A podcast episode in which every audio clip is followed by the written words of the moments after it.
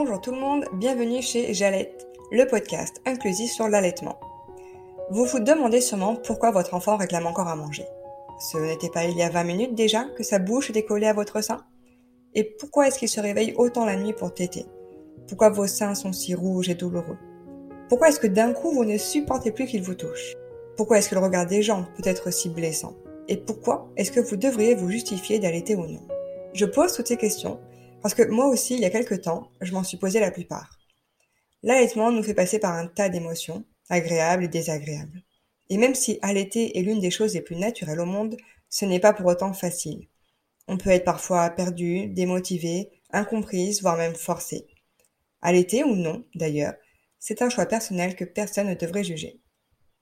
À travers ce podcast, je pars donc à la rencontre des mères, des pères, pour vous faire part de leurs aventures lactées qu'elles aient duré quelques heures, quelques mois ou même des années. Mais je pars également à la rencontre de professionnels pour répondre à vos interrogations. J'espère que vous y trouverez des informations utiles, l'occasion de demander de l'aide, un moyen de se pardonner, l'envie d'essayer ou la force de se battre pour y arriver. Bienvenue dans le 35e épisode de Jalette. Combien d'entre vous auraient eu besoin d'un petit coup de pouce sur des difficultés avec leur allaitement? Combien auraient voulu les bons renseignements? Combien aurait préféré ne pas suivre ces conseils donnés peut-être avec beaucoup de gentillesse, mais qui perpétuent malheureusement des mythes bien ancrés sur l'allaitement? Ce n'est plus vraiment un secret, on le sait, la transmission entre femmes s'est perdue. Le savoir qui autrefois se transmettait de génération en génération s'est étiolé et est devenu plus rare. Alors pour pallier à ça, des assos, des groupes d'entraide se sont formés afin d'aider les personnes qui sont dans le besoin. C'est le cas notamment de l'association Allaitement Tout un Art, ou Atua pour les intimes, et de leur lactédante. Et je suis partie aujourd'hui à leur rencontre, ou plutôt celle de Pamela qui en est la présidente. Alors qu'est-ce qu'une lactédante Comment entrer en contact avec elles? Comment peuvent-elles vous aider? Quel est leur rôle? Vous saurez tout dans cet épisode plein de douceur, car c'est justement un point sur lequel Pamela insiste bien. Au sein de l'Atua, c'est la bienveillance, la sororité et le côté roux-doudou de la transmission qui sont mis en avant. Pour aider chaque maman ou future maman apprendre, reprendre confiance en elles et réussir leur allaitement. Bonjour Pamela. Bonjour. Bienvenue sur Jalette, je suis ravie de t'accueillir à mon micro. Ben, je suis ravie que tu m'aies invitée euh, pour le coup euh, euh, pour, ce podcast. Oui, et ben c'était avec grand plaisir. Alors on est ici pour parler principalement de l'association donc Allaitement tout un art dont tu es la présidente. Euh, mais avant cela, est-ce que tu pourrais, toi, te présenter euh, ce que tu fais dans la vie, ta vie de maman, euh, un peu tout? Alors, moi, je suis Pamela Fugier, je suis présidente de la TUA depuis deux ans maintenant, à la base. Donc, je suis guide conférencière donc, dans le tourisme. c'est une, une, passion depuis toute petite. je suis maman depuis 2012 d'une grande fille de 9 ans maintenant, du coup. Et pendant ma grossesse, euh, j'ai eu la chance d'avoir un accompagnement d'une amie, enfin d'une nana que j'ai croisée dans la rue et qui est devenue une amie. Euh, elle m'a dit euh, dans la rue, cash, mais j'espère que tu vas allaiter. Et en fait, sur le moment, j'ai été un petit peu refroidie. Je me mais qui c'est celle-là? Mais qu'est-ce qu'elle se permet de me demander là? Et en fait, pour moi, dans tous les cas, c'était déjà une évidence d'allaiter. Et elle m'a permis de de faire face à tous les petits désagréments du début, tout, tout ce sur quoi on s'interroge finalement. Puis j'ai eu pas mal de soucis finalement au départ, donc euh, elle m'a aidé à, dépasser tout ça avec une facilité euh, assez déconcertante pour, euh, pour elle déjà et puis pour mes proches aussi, parce que je n'avais jamais vu personne allaiter, donc je, je, voulais ça, mais je ne savais pas comment j'allais m'y prendre. Et euh, je me suis bien rendu compte assez rapidement que c'était quelque chose d'hyper naturel, mais de pas inné du tout, donc euh, qu'on avait besoin de, cet accompagnement.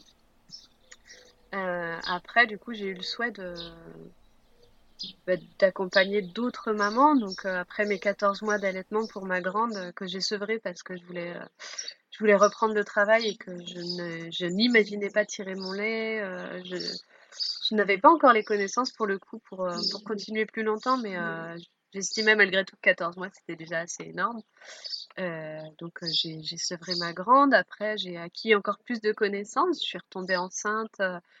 j'ai allaité ma, ma, deuxième fille qui a 6 ans aujourd'hui. Je l'ai allaitée 27 mois. sevrage dû à ma grossesse, ma troisième grossesse. Et, et puis bah, voilà, cet allaitement a été un petit peu compliqué. J'avais ma, ma, puce avait un, RGO assez sévère. Euh, j'avais euh, bah, un gros syndrome d'aversion, donc euh,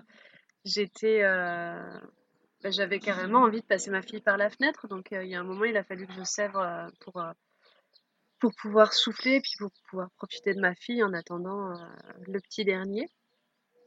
Et, du coup, on a fait un sevrage un peu, un peu limite au niveau bienveillance finalement, parce qu'avec le recul, avec le recul, ouais, c'était, c'était assez, assez délicat. Et puis finalement, le petit dernier est arrivé et juste avant qu'il naisse, j'ai vu un petit message passer sur Facebook disant que l'allaitement tout un art cherchait, enfin, commençait sa, son activité d'association et, et cherchait des lactédantes. Je ne savais pas de quoi il retournait, je n'étais pas sur le groupe. Euh, depuis ma première grossesse, je n'avais pas hésité une seule fois sur un groupe d'allaitement finalement pour, pour m'aider. Et, euh, du coup, là, je me suis retrouvée euh, sur un groupe où j'ai vu que la bienveillance était, était vraiment la, la, principale qualité. Et après, les conseils étaient toujours très doux, sans jugement. Et je me suis dit, bah tiens, c'est là que j'ai envie d'être. Et surtout, le papa était pris en compte dans, dans le processus d'allaitement. Dans... C'était plus une diade, mais une triade finalement entre le papa, la maman et, euh, et le bébé, ou euh, les mamans et le bébé. Enfin voilà, tout, euh, de toute façon, tous les couples, tous les types de couples sont pris en compte. Et je trouvais que c'était hyper important parce que le, le deuxième conjoint, c'est juste. Enfin, le conjoint, c'est juste quelque chose de d'essentiel pour la réussite d'un allaitement. Et, euh, et c'est pour ça que je me suis euh, lancée euh, dans, dans l'aventure à Tua. Et c'est bon, j'avoue que la tombola de départ m'a fait envie aussi. il y avait plein de lots, il y avait un lot pour tout le monde, c'était génial. Et, et puis ben, je me suis lancée, j'ai commencé à conseiller des mamans, mais toujours à tâtons, toujours, toujours dans le bah, dans le souhait de pas être. Enfin, je suis pas médecin, je, je ne m'inventerai jamais euh, IBCLC non plus parce que c'est un grand parcours de formation et que, et que voilà, mais euh, pour le coup, voilà, aider les mamans et surtout leur donner euh, de l'empathie, de l'ocytocine pour, pour qu'elles se sentent capables d'y arriver. Parce que finalement, quand on se rend compte très vite en ayant les enfants que la chute d'hormones nous fait douter de tout, même de nos connaissances les plus profondes quand j'ai accouché de ma grande, je ne savais plus changer une couche alors que j'étais au père. Euh, j'ai fait un séjour au père aux États-Unis. Le petit garçon que, que j'avais, euh, dont je m'occupais aux États-Unis, il avait 4 mois quand je suis arrivée. Il t'était encore. Euh, j'avais, il y avait tout ça et en fait, ma fille est née et je, les couches, je les mettais systématiquement à l'envers, donc c'était pas très pratique. Du coup, voilà, pour, pour toutes ces connaissances qu'on oublie d'un coup quand on devient maman ça me paraissait euh, essentiel finalement de, de, moi réussir à rentrer dans cette transmission pour, euh, pour accompagner puis euh, donner, donner un côté roux-doudou à la naissance pour, pour, accompagner toutes ces mamans. Et du coup, bah, j'ai eu mon petit garçon et il a 4 ans et 15 jours maintenant et il est toujours allaité. il imagine qu'il pourra allaiter quand il sera plus grand, donc c'est assez rigolo, mais ça fera partie de sa transmission à lui pour le coup pour la suite, pour les papas qui l'entoureront, euh, les mamans qui l'entoureront. Euh, il saura dire que c'est génial. c'est ça, il pourra aider les personnes autour de lui, donner des, enfin, donner des conseils. Non, c'est super chouette d'entendre ça, de voir que les garçons aussi aimeraient bien pouvoir allaiter. C'est un beau rôle en tout cas. Bah ouais, c'est chouette. Et du coup, c'est rigolo, euh, en fait, la rencontre que tu as faite, euh, cette amie-là, en fait, elle a eu un peu ce rôle de lactédante auprès de toi, euh, bien avant que tu connaisses le terme, quoi. Un peu de transmission. Ouais, c'est exactement ça. elle, elle s'est retrouvée maman à New York en 98. Et elle a été accompagnée par la laitier sur place parce qu'elle était complètement dépassée et qu'elle a repris le boulot à 15 jours de vie de son fils. Et du coup, il fallait qu'elle... Enfin, elle voulait absolument allaiter dans tous les cas. Elle a réussi à allaiter son fils très longtemps en tir-allaitement. principalement en tir-allaitement. Et, du coup, bah, si elle n'avait pas eu cet cet accompagnement-là son fils aurait été biberonné tout de suite et, elle ne voulait pas ça. Donc, malgré tout, c'est ce qu'elle elle savait. Et du coup, après, euh, un peu fort de toute cette expérience euh, de lactédante euh, au sein de la TUA, comment tu es arrivée à en devenir la présidente? Alors, j'ai commencé par être vice-présidente et au départ de la précédente présidente, j'ai été élue présidente. Donc, je trouve ça plutôt chouette comme rôle parce que finalement, c'est bah, c'est un rôle de représentation pour, euh, pour l'association et, euh, c'est, quelque chose qui, euh, bah, qui compte pour moi dans la mesure où, où j'ai besoin de continuer à transmettre le message que l'allaitement, c'est pas juste des, des nanas qui, qui, n'ont pas de sous. Enfin, on est loin des clichés, quoi. J'ai, besoin de pouvoir représenter le fait qu'on soit loin des clichés qui qui sont euh, souvent donnés pour, euh, montrer les mamans allaitantes du doigt. Et, euh, les familles allaitantes du doigt, en fait, j'ai besoin de montrer que bah, on a tous des, degrés différents d'études, etc. Donc c'est pour ça que bah, dans, dans l'assaut, on a des conseillères juridiques, on a des médecins, des neuros, enfin on a, on a vraiment différentes, différents types de, de mamans. Puis on a des mamans ben, qui sont au RSA, qui galèrent, mais qui sont de toute façon dans, le, dans la transmission, dans l'empathie, euh, dans, le, dans le don de soi. Et euh, ce qui compte finalement, c'est euh, c'est l'humanité qu'on a, qu'on a chacune et pas notre, notre place dans la société. C'est c'est juste notre humanité, notre, notre envie de, de transmettre et, et de donner alors justement, euh, est-ce que tu pourrais euh, présenter un peu l'association donc Allaitement Tout un art, un peu euh, vraiment son histoire, son but, ce qu'elle fait exactement? Alors l'association L'Allaitement Tout un art est née du groupe déjà de, qui s'appelait L'Allaitement Tout un art à la base, qui avait été créé par Karina Farg.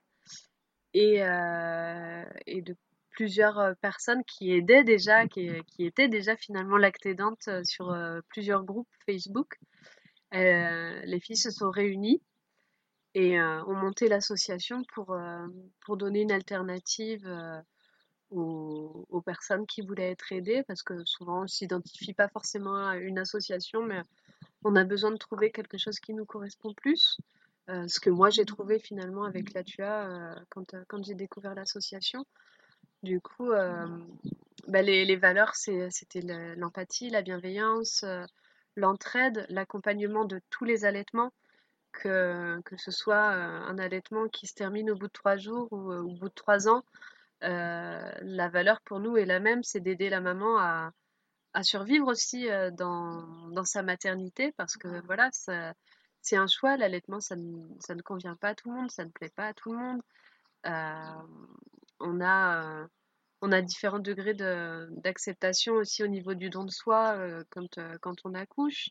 L'allaitement, quand on, quand on sait que ça peut être aliénant, ben, on s'y prépare. Donc le moment où ça nous tombe dessus, où on est fatigué, on en a marre parce que parce qu'il y a un moment où la fatigue nous tombe dessus aussi, ben, on sait que c'est un moment à passer. Mais, mais voilà, il faut, faut, aussi accepter qu'il y ait certaines mamans qui, qui a besoin de passer à autre chose pour, euh, pour pouvoir survivre et puis bien s'occuper de leur, euh, leur enfant. Donc euh, c'est pas toujours simple d'accompagner d'accompagner les mamans parce qu'on y laisse on y laisse toujours un petit bout de notre cœur aussi quand quand on accompagne quand on accompagne.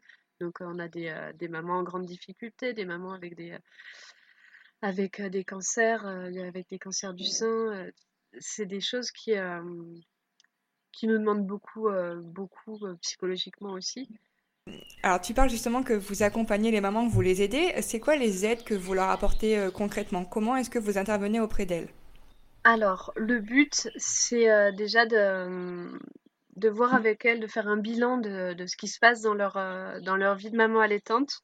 Donc de voir la prise de poids du bébé, de voir les, les, les positions qu'elle adopte, enfin que la maman adopte en général, donc je parle en généralité hein, pour le coup, et de voir si nous, à notre échelle, on peut l'aider dans l'immédiat et qu'elle puisse allaiter toute seule par la suite, ou voir si on essaye de l'orienter vers, vers un pro, un pro de santé, donc que ce soit chiro, ostéopathe, orthophoniste, etc., pour, pour aider le bébé au niveau de la succion ou une IBCLC, une consultante en lactation certifiée, pour, pour pouvoir bah, faire un diagnostic préliminaire et accompagner la maman vers d'autres vers d'autres pros pour une prise en charge pluridisciplinaire parce que je le répète, nous ne sommes pas médecins et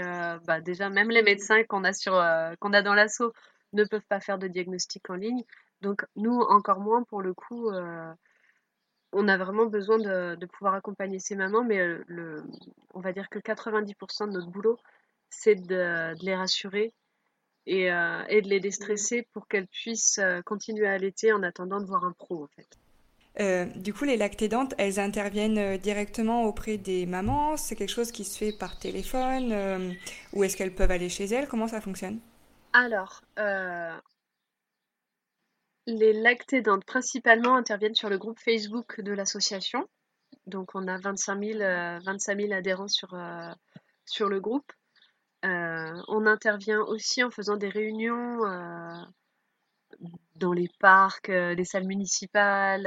on peut faire des petites réunions comme ça pour, pour réunir des mamans et faire des réunions d'information. on ne peut pas faire de suivi en personne à personne parce que c'est considéré comme, comme de la consultation et nous ne sommes pas médecins. Euh, on s'interdit euh, dans tous les cas toute prescription parce que même, euh, même une prescription d'huile essentielle peut être dramatique si c'est si c'est mal fait. Donc on, on laisse toutes les prescriptions aux médecins, naturopathes, etc. En sachant que voilà, enfin même si on a des naturaux dans l'assaut, euh, nous, on a besoin de se couvrir à ce niveau-là pour, euh, pour que la prise en charge soit faite par chaque pro en fait, de, de santé. Euh. Et est-ce que vous avez des, des, mamans qui sont, enfin, du coup, pour le coup, des, des femmes enceintes qui déjà se renseignent sur le groupe et qui demandent des conseils auprès des lactédantes? Alors oui, nous avons des mamans, des futures mamans qui se renseignent. Donc, euh, soit elles sont primipares et elles se renseignent pour, euh, pour être sûres de bien réussir leur allaitement, euh, de bien transmettre les infos au futur papa ou à la future maman. on a des, des, mamans aussi qui se renseignent pour leur enfant, pour leur fille. pour, pour pouvoir accompagner. Enfin, on a un petit peu toutes les configurations. parfois, c'est des papas qui commencent à, prendre des renseignements, du coup, on les renvoie vers le groupe PAPS, PAPS, euh, les papas laitants. C'est des papas en fait qui s'accompagnent entre eux euh, pour, euh, bah, pour aider d'autres papas finalement à, à, surmonter bah, les difficultés de l'allaitement, puis à pouvoir accompagner leurs femmes là-dedans. Donc c'est un groupe 100% masculin. Et, et du coup, bah, les futures mamans viennent souvent prendre, prendre des, des renseignements, donc soit parce qu'elles sont primipares, soit parce qu'elles ont raté entre guillemets, leur premier allaitement pour cause de mauvais conseils, euh, mauvais accompagnement, le traditionnel, euh, mais euh, ma grand-mère n'avait pas de lait, je n'avais pas de lait, tu n'auras pas de lait.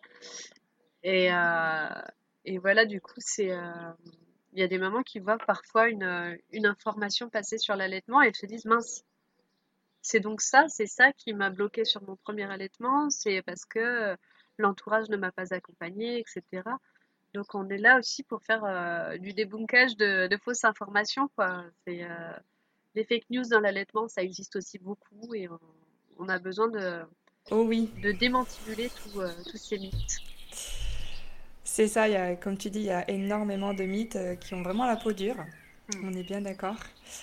Du coup, tu, dirais vraiment que euh, vous participez un peu à la transmission de l'allaitement, quoi, de femme à femme. Euh. Oui, c'est vraiment une transmission de femme à femme, euh, de maman à maman, de maman allaitante à maman allaitante, de maman non allaitante à maman allaitante, puisqu'on accueille aussi dans nos rangs des mamans qui n'ont pas allaité et qui le regrettent aujourd'hui, qui sont donc renseignées beaucoup qui ont des connaissances assez, euh, assez magiques par rapport à ça.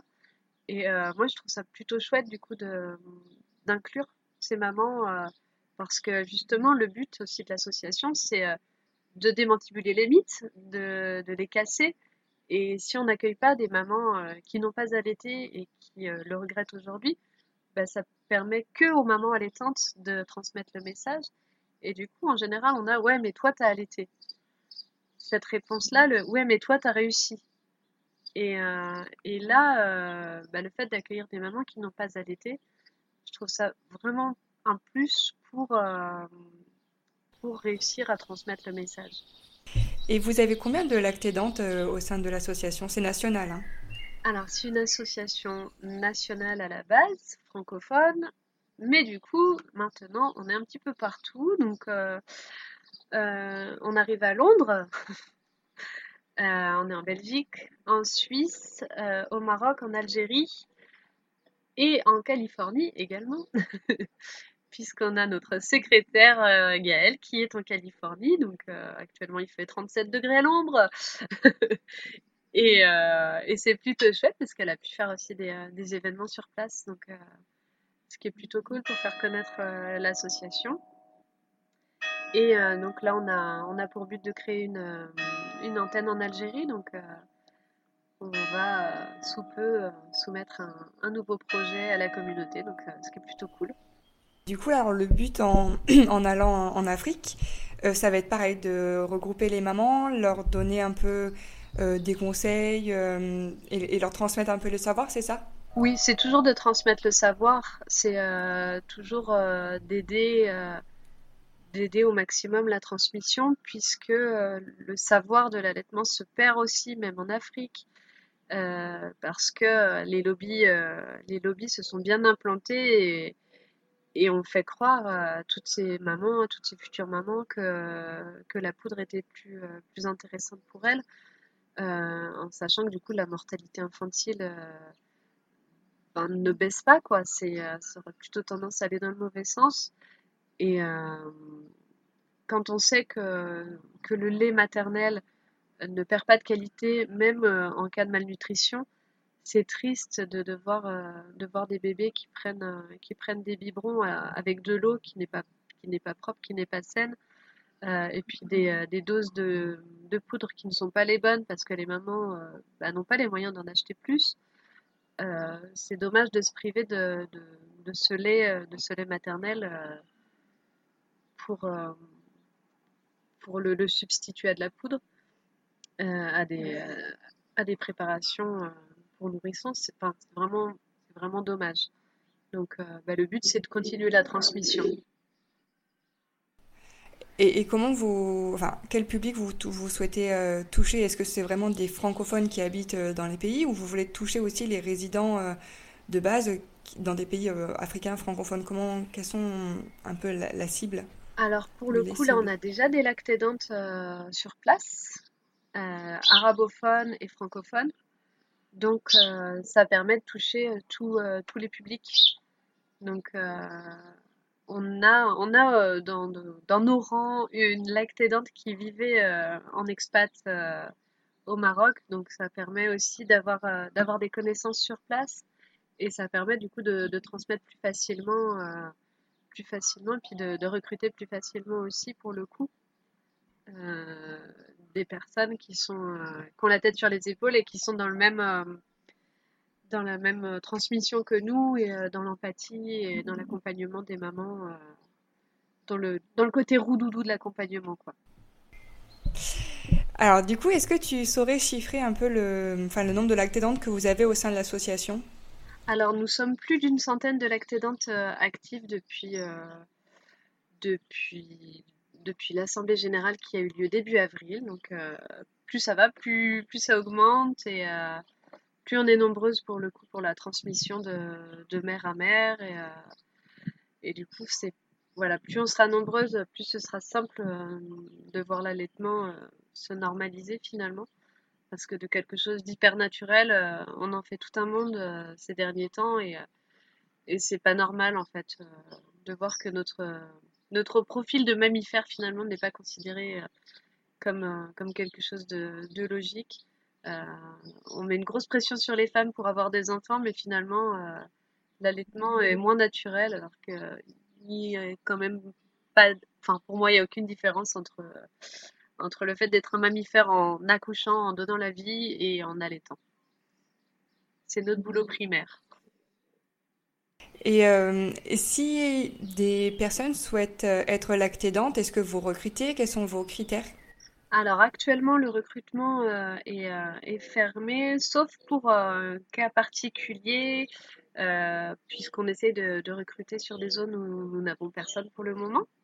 Donc sur le site internet, vous pouvez trouver toutes les informations nécessaires pour le recrutement. Dès que, dès que le recrutement s'ouvre à nouveau, euh, on, met à jour le site internet du coup pour, euh, pour le signaler. Et, euh, et, ça passe par un processus de, de recrutement assez, assez drastique, histoire d'être sûr de voir la motivation des, des futures lactédantes, leur parcours et puis leur souhait de, leur souhait de s'informer toujours plus et de se former toujours plus.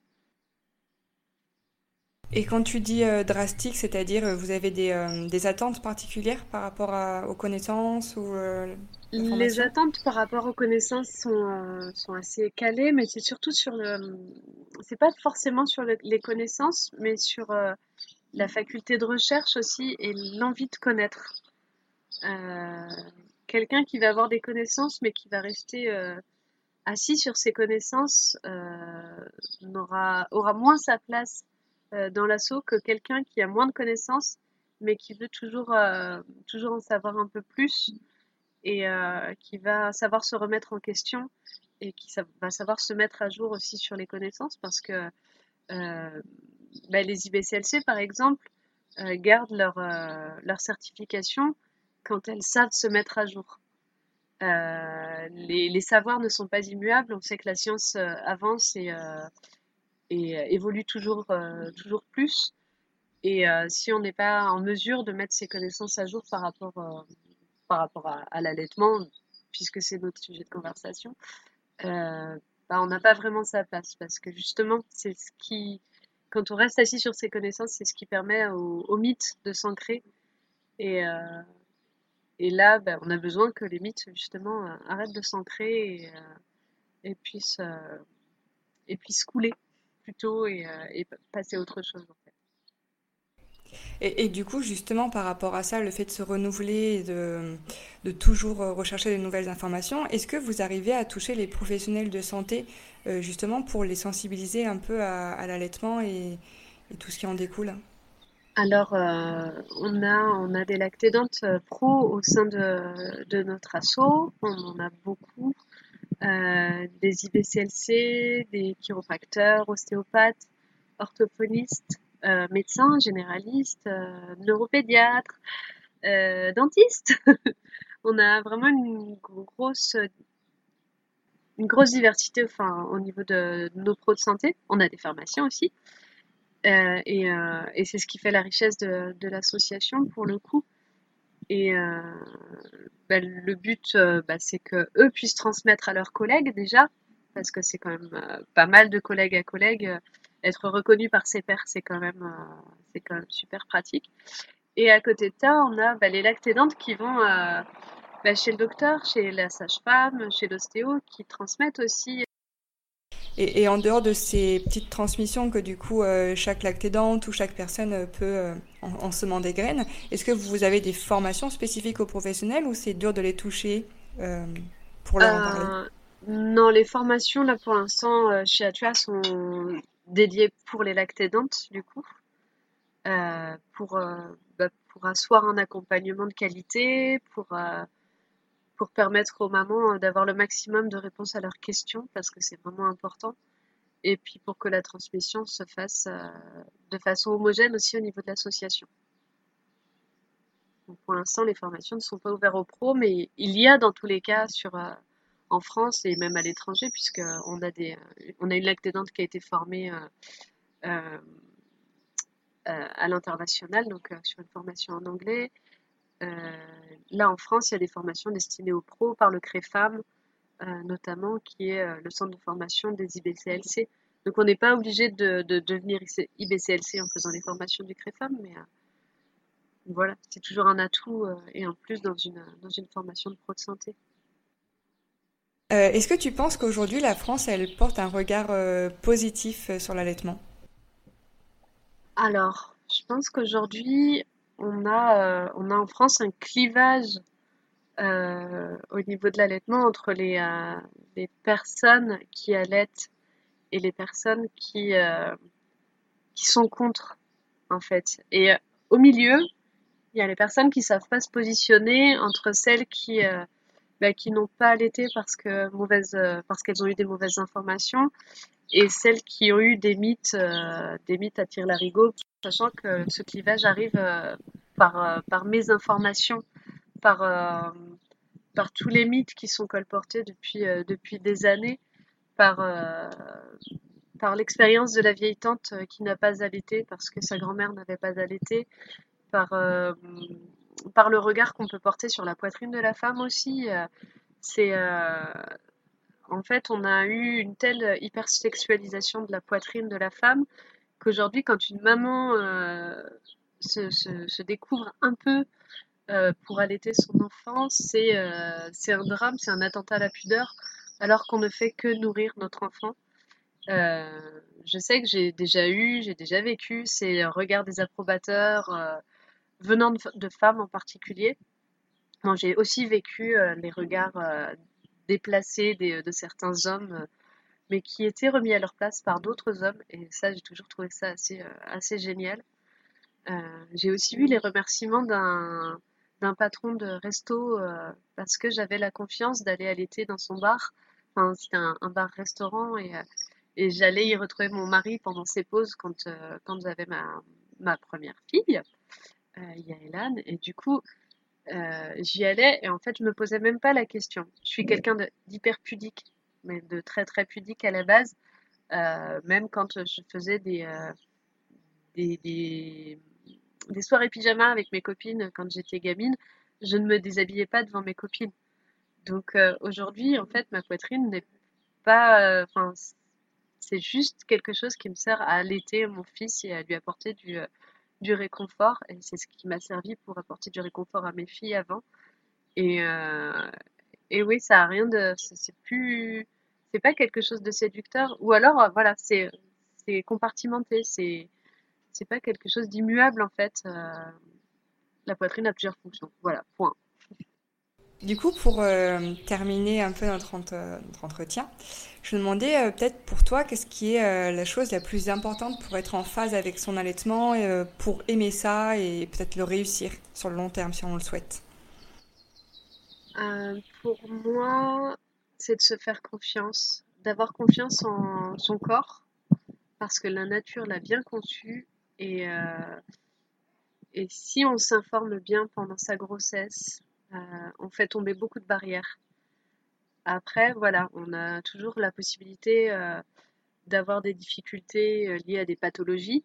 et là, il faut réussir à se faire accompagner par, par les pros et, et avoir quelqu'un de confiance pour, pour nous accompagner. C'est vraiment super important parce que les 50% de l'accompagnement que ce soit par les pros ou par nous. Enfin, nous, euh, c'est plutôt 90% de l'accompagnement euh, sur le côté roudoudou et, et, euh, et, prise de confiance en soi. Et du coup, don de confiance en, en, la maman en lui disant qu'elle est capable d'y arriver et qu'elle va y arriver surtout. Et, et, les, les pros, c'est 50% aussi de leur accompagnement. C'est du côté, voilà, vous êtes un mammifère, vous pouvez y arriver, vous avez toutes les clés en main pour y arriver et c'est vraiment euh, super, super important. J'accompagne une maman, une amie euh, actuellement, euh, elle a cumulé les, soucis avant d'accoucher. Elle a chuté une semaine avant d'accoucher, elle s'est cassé le poignet. Elle s'est démis l'épaule, donc elle a commencé à stresser avant d'accoucher. elle a eu un déclenchement du coup, euh, au niveau de l'accouchement, ça s'est mal passé. Elle a fini en césarienne d'urgence pour prééclampsie. Elle a été séparée de sa fille 24 heures. Et, euh, derrière, elle était là, mais j'y arriverai pas. Je fais, mais si, tu, vas y arriver, tu vas y arriver. Et du coup, euh, à coup de messages Messenger, WhatsApp, et puis de, de coups de téléphone et d'envoi d'ocytocine par message interposé, parce qu'elle est au Portugal, donc c'est pas trop euh, pratique non plus pour réussir à trouver le, matériel. Euh, ben, ça, fait, euh, ça fait un mois qu'elle allait, qu'elle allait sa fille contre vents et marées, contre belle maman qui dit mais ce serait plus pratique au biberon. elle y arrive parce que, parce que toute la grossesse, je lui ai dit qu'elle allait y arriver. Et, puis, et puis là, elle se fait confiance et et contre vents et marées, elle se bat en sachant que depuis, elle s'est fait opérer de son poignet, donc elle a eu une anesthésie générale. Il y a eu un cumul, euh, un cumul d'aventures et, euh, les trois quarts de, ma mission, moi, c'est de la rassurer et de lui dire que lui dire qu'elle va y arriver. Et c'est ça, qui est le plus beau finalement dans cette transmission. Mmh. Exactement, ouais, j'allais rebondir sur ça. En fait, c'est toute l'importance de cette transmission qui s'est perdue et qui mm. tend aujourd'hui un peu à, à, ressurgir, notamment par euh, des, des assauts comme, euh, comme la TUA. Quoi. Ouais. Euh, c'est hyper important. C'est vraiment, essentiel pour, pour que les mamans puissent puissent s'en sortir. Et je pense que finalement, les réseaux sociaux, dans le cas de l'allaitement, ont fait beaucoup de bien vraiment, vraiment, vraiment beaucoup de bien parce que justement, on a une faculté, euh, une facilité à transmettre, une facilité à, à, communiquer. Il y a des mamans qui viennent nous voir, qui n'iraient pas voir qui que ce soit d'autre parce que, parce que pas confiance, euh, pas confiance en, en, le professionnel de santé. Euh, c'est toujours quelque chose d'assez délicat. Et, et, du coup, ben, parfois, on n'a pas besoin de les envoyer vers un professionnel de santé, donc c'est très bien pour elles. Mais quand on les accompagne, on va, on va jusqu'au bout et ce n'est pas forcément un accompagnement euh, juste pour 15 euh, jours avec la maman en, question. Des fois, c'est des mois et des mois et des mois d'accompagnement. Euh, et il y en a certaines qui deviennent des amies finalement, des mamans qu'on accompagne et qui deviennent des amies. Et c'est ça qui est, est beau aussi dans cette aventure. Complètement, c'est émouvant du coup de voir en fait que les liens peuvent se faire via l'allaitement, la transmission. c'est chouette à entendre. Merci beaucoup Pamela pour cet échange, c'était super intéressant. Merci à toi Amandine aussi, c'était vraiment chouette. ouais, j'espère vraiment que l'association euh, va se déployer encore plus et que vous allez pouvoir aider encore plus de mamans et que, et que ce projet-là en Afrique euh, va fonctionner parce que c'est important d'aller toucher aussi les populations euh, qui ont moins d'informations. Ben, c'est ça, le but c'est d'envoyer l'information partout et et de toujours rester dans, dans la tolérance de, bah, de, de prendre, enfin d'accompagner tous les allaitements et, euh, et, toutes les mamans dans leur diversité. Et, euh, et, voilà, on est tous, on est tous différents, euh, on a tous des couples différents, on a tous des histoires différentes. Et le but, c'est de pouvoir bah, tous, que, que toutes les mamans réussissent leur allaitement. C'est vraiment, vraiment important. Et eh ben, je te remercie et puis à bientôt alors. À bientôt C'est déjà la fin de cet épisode, merci à vous de l'avoir écouté. Si vous êtes arrivé jusqu'ici, c'est qu'il vous a plu. Alors je vous invite à mettre 5 étoiles sur Apple Podcast ainsi qu'un commentaire pour m'aider à le faire connaître. Si jamais Apple Podcast n'est pas pour vous, vous pouvez tout simplement le partager et en parler autour de vous. On se retrouve très vite pour un nouvel épisode.